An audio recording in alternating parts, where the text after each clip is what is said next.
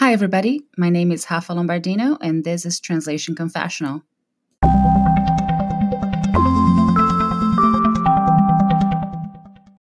This episode is brought to you by Shopify. Forget the frustration of picking commerce platforms when you switch your business to Shopify, the global commerce platform that supercharges your selling wherever you sell. With Shopify, you'll harness the same intuitive features, trusted apps, and powerful analytics used by the world's leading brands. Sign up today for your $1 per month trial period at shopify.com slash tech, all lowercase. That's shopify.com slash tech. Scammy, scamming, scammers. Let's talk about something that has been increasingly happening to translators and interpreters nowadays.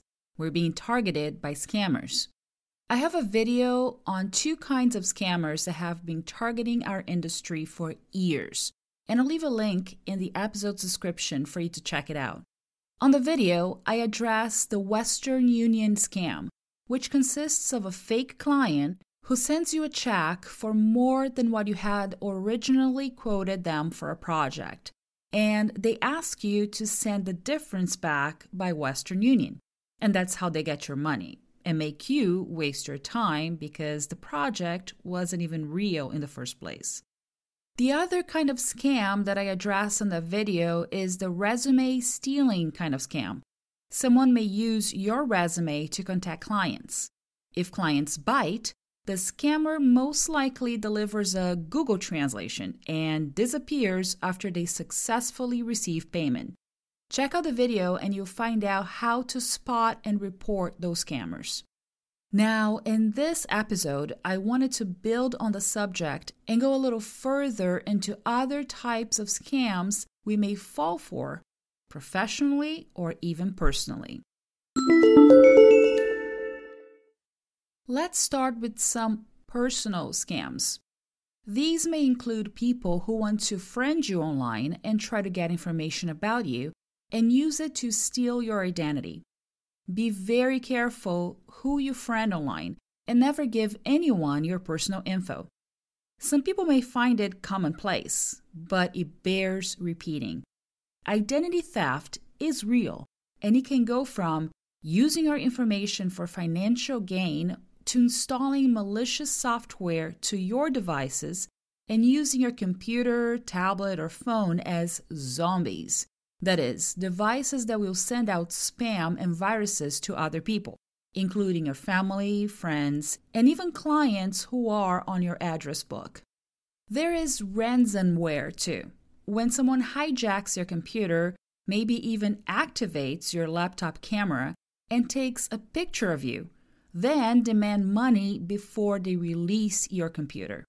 That's where the name comes from. Your computer is held hostage online and you must pay up. Ransom plus software equals ransomware. These types of scams can be initiated over the phone as well. A few years ago, we used to get a call every other week, supposedly from Microsoft's tech support.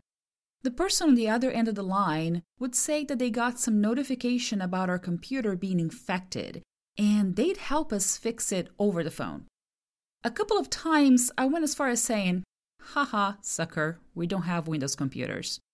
The guy would ask if we had a Mac instead, and I'd say, Nope, we don't. They probably wanted to put my phone number on another list and start calling me from Apple's tech support. One guy actually got pretty angry at me and started yelling and calling me a liar. If you don't use Windows, you must have a Mac then. I just laughed and said, so, you're a computer guy and you've never heard of Linux? there was silence on the other end of the line. Click. How does this tax support scam work, you might ask?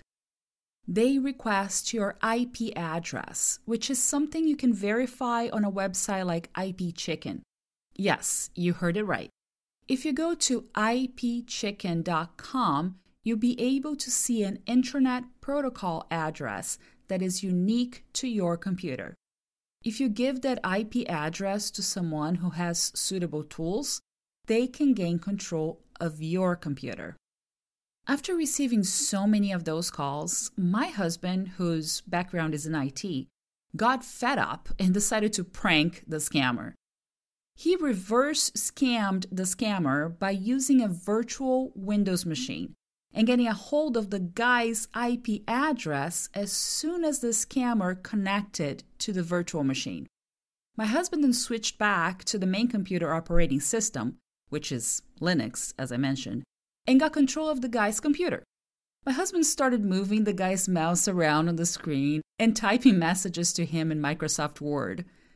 That was enough to spook the scammer, and we stopped receiving those calls after that. Another personal scam that may look very convincing is when one of your friends sends you a new friend request. You may be confused at first since you're already friends online. You may think, maybe my friend is starting a new account on Facebook from scratch, for example, and you accept that friend's request without thinking twice. That happened to me once, and it was a friend who had just lost his mother, his wife was between jobs, and he had just started a new job. So I got a private message from my supposed friend, and he asked me if I could help him out because he needed some money to pay a couple of bills, but he would pay me right back as soon as he got his first paycheck. Well, I'm pretty suspicious about things like that. And before I friended the guy, I decided to go directly to my friend's existing account and check if everything was okay. I sent him and his wife a message and asked if he had started a new Facebook account. He said he didn't, so I told him what had happened and we were able to report the scammer. Turns out the fake profile had successfully connected with a few of his friends and tried the same thing on them, asking for money. It was a headache, but luckily nobody was harmed and the fake account was closed down shortly thereafter. Another scam that someone just tried on me a couple of weeks ago was a WhatsApp scam. The instant messaging app owned by Facebook is very popular in Brazil and in other parts of the world. I don't see many people in the US using it, but if you've never heard of it, just keep in mind that millions of people use it every day to text each other, exchange messages on groups, and send out broadcast messages to several contacts at a time. So, because I have a sort of dual verification system on all my accounts, I got an alert about a pin being sent from WhatsApp to my email. Well, I hadn't requested that pin, and I had had no problems opening WhatsApp recently, so I knew there was something fishy going on. Shortly after that, I got a WhatsApp text from someone I do not know saying that they had mistyped something and a pin they had requested ended up going to my email address by mistake. Hmm. Could you give me that pin number, please? The lady asked. Huh. If I weren't my suspicious self, I wouldn't have thought twice and would end up giving her the number. However, I knew very well that she was trying to clone my WhatsApp account using my phone number, which is public record. But in order to use my phone number on her device, she needed that PIN to validate the account. I sent her a very impolite message and told her to go try to scam someone else.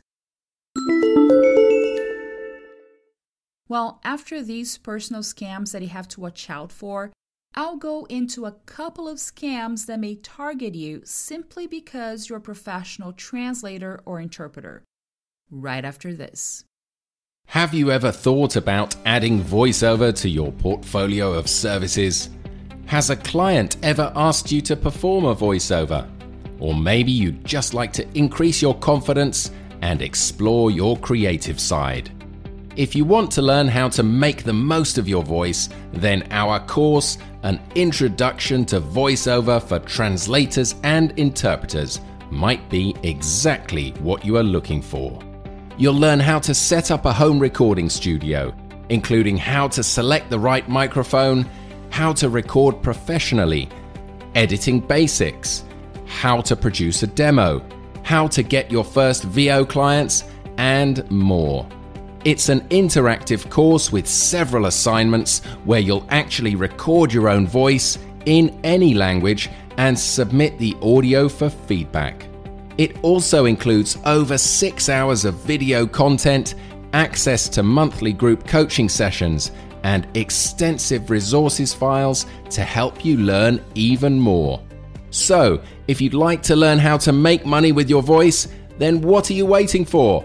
Head on over to training.proz.com, sign up today, and I'll see you there.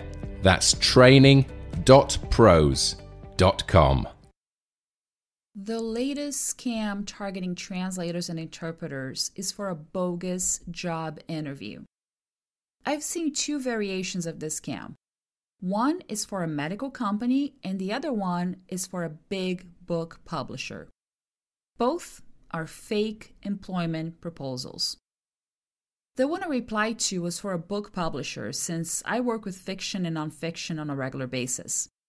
The message didn't look very suspicious, just a standard request for information because they had a need for English to Portuguese translators.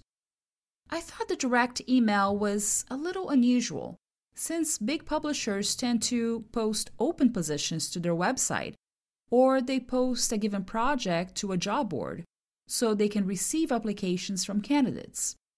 I thought, well, maybe a fellow translator shared my email address with a recruiter because they know I work with book translations.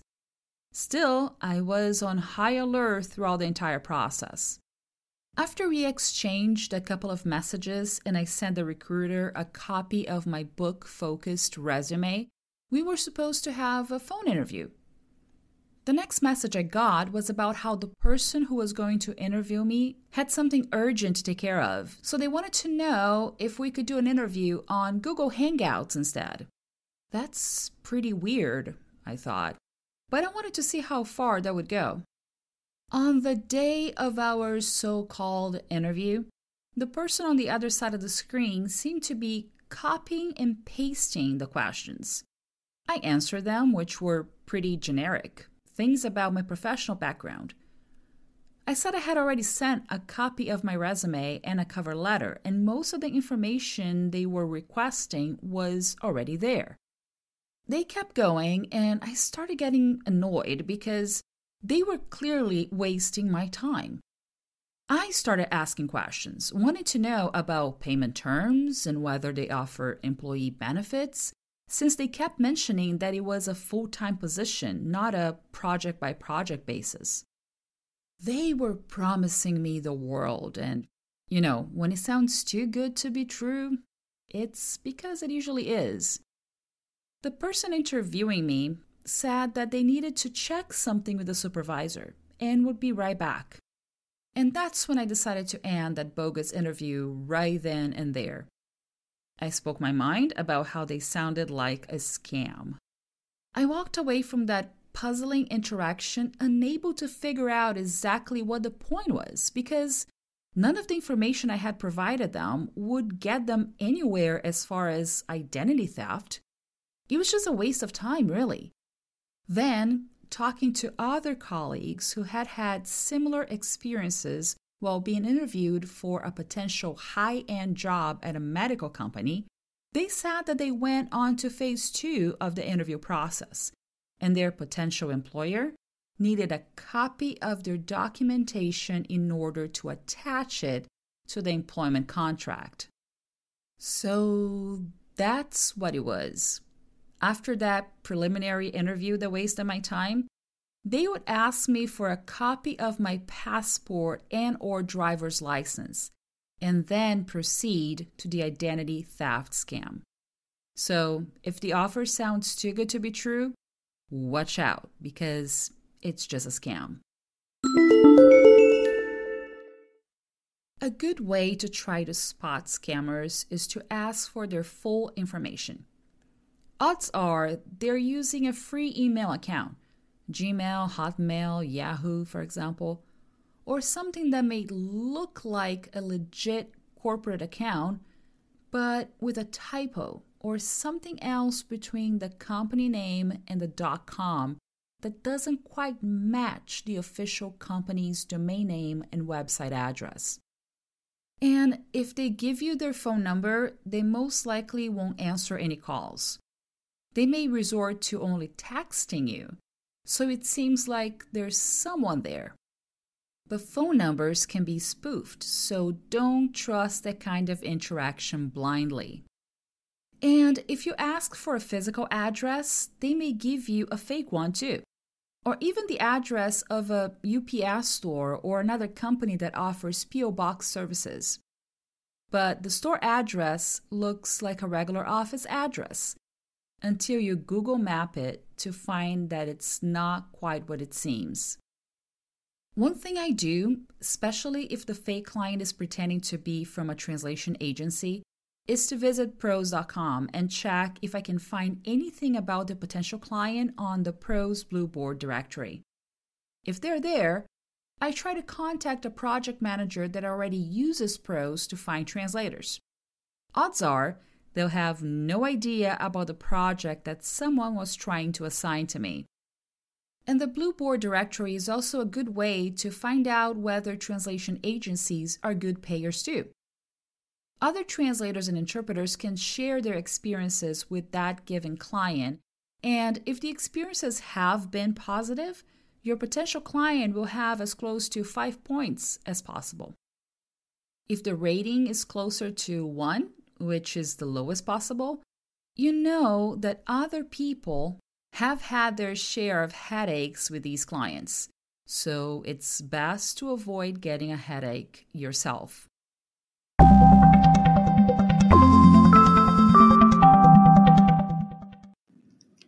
Send me an email at rlombardino at wordawareness.com or leave a voice message on my anchor page. If I get enough feedback and voice messages, I can go back to the subject and post a special podcast episode with everyone's opinion on this very same theme. By the way, my anchor page is anchor.fm slash translation dash confessional. I look forward to hearing from you. Stay tuned for weekly episodes and subscribe to Translation Confessional through your favorite podcast app.